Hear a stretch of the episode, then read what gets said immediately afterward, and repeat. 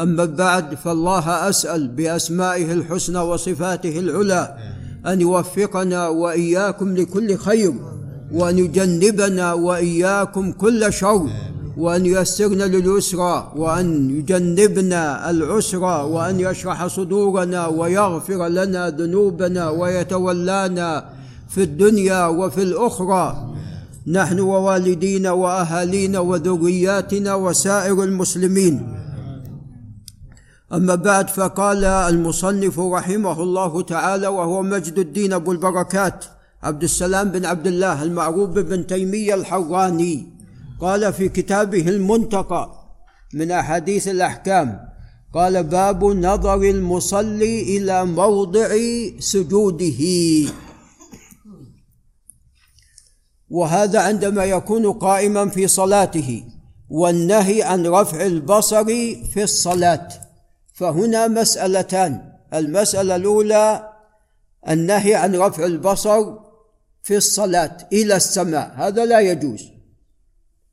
والأمر الثاني هو آه، نظر الإنسان إلى موضع سجوده.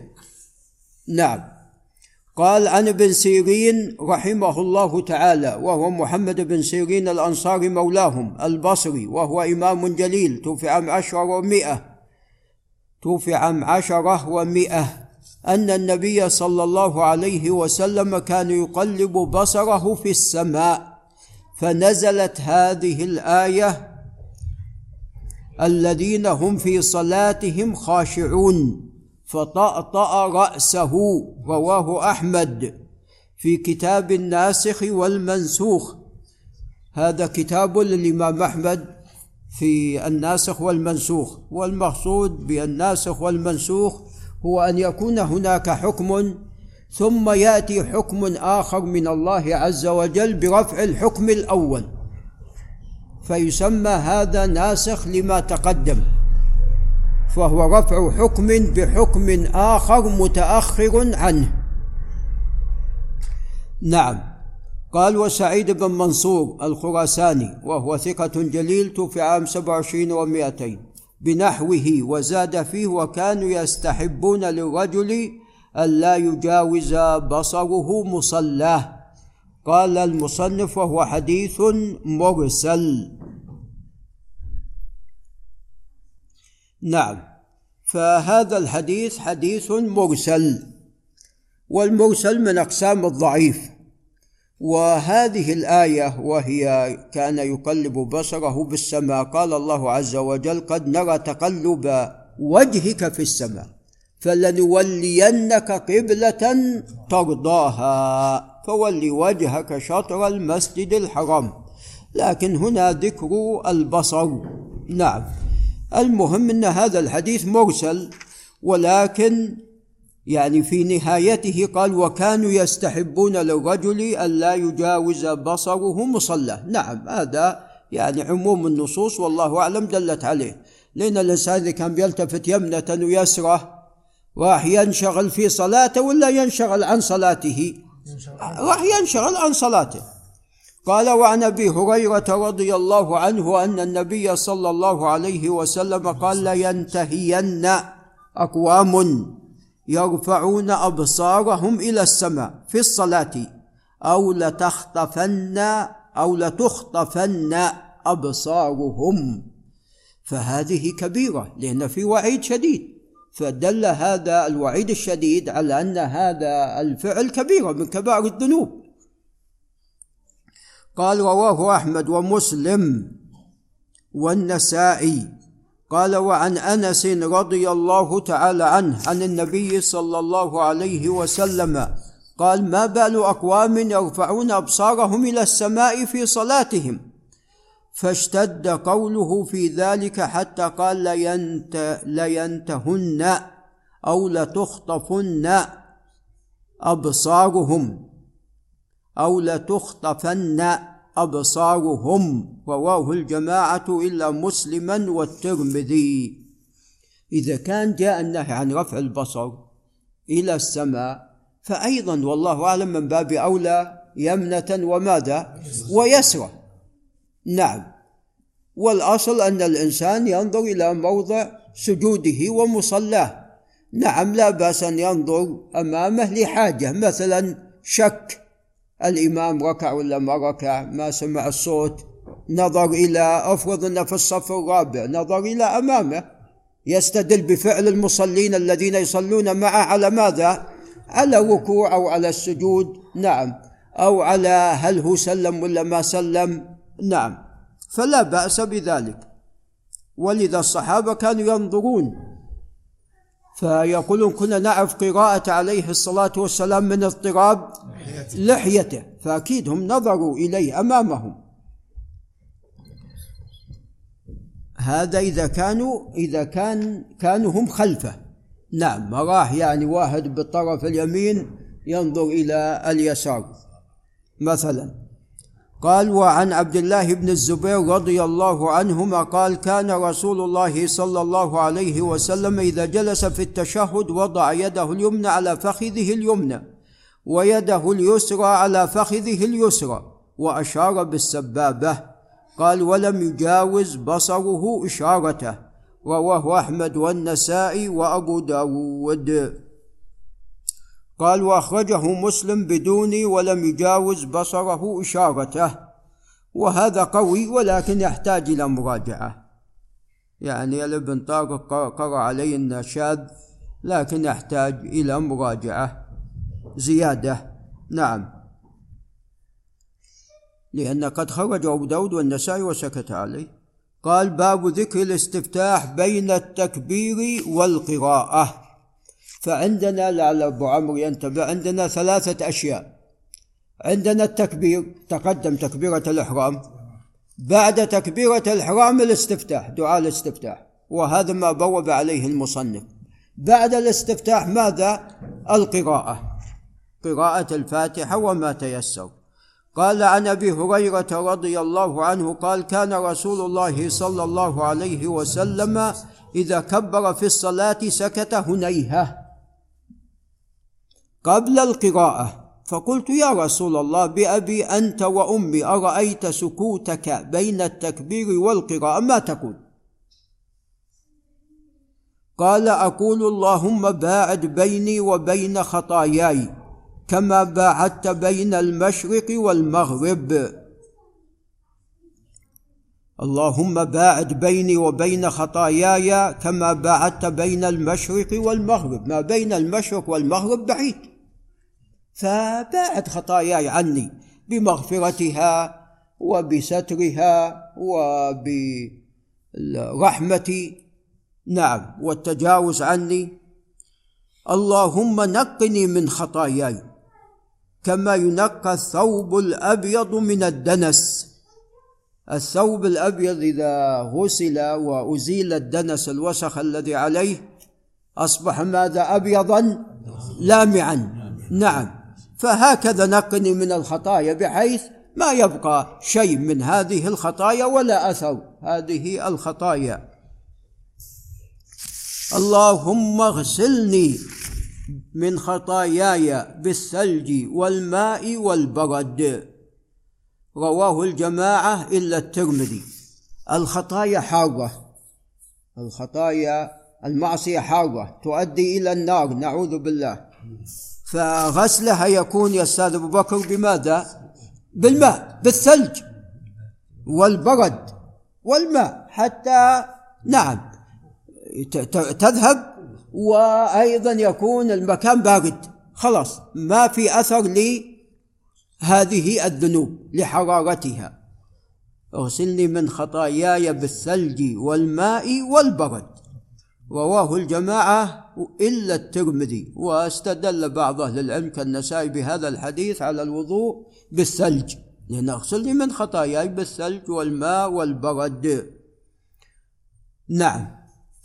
قال وعن علي بن أبي طالب رضي الله تعالى عنه قال كان النبي صلى الله عليه وسلم إذا قام إلى الصلاة إذا هذا دعاء الاستفتاح. والذي سبق هو أيضا دعاء الاستفتاح.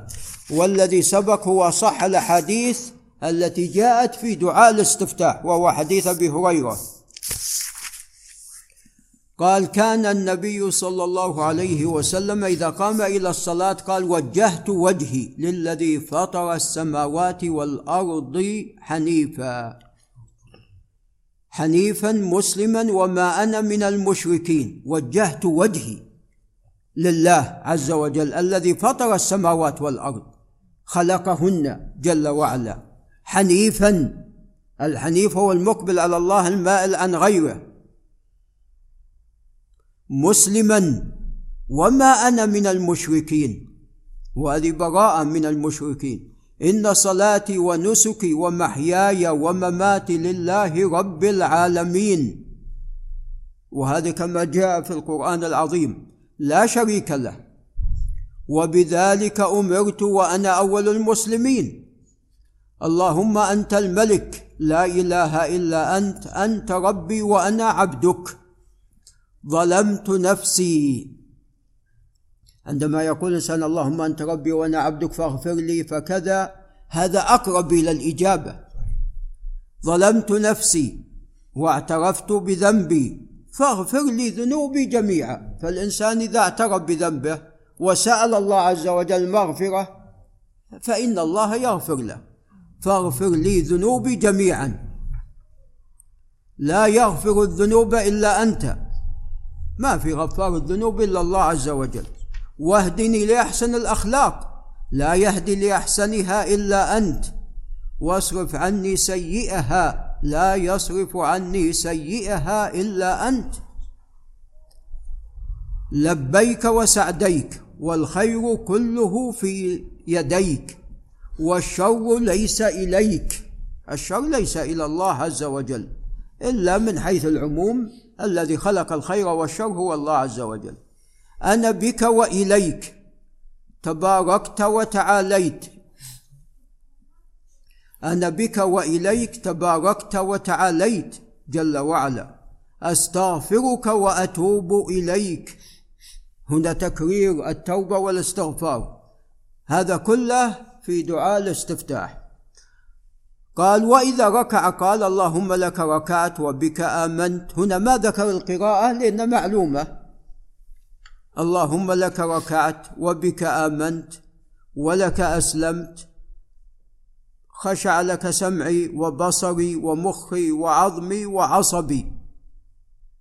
فجميع جسده وما يتعلق به عليه الصلاه والسلام.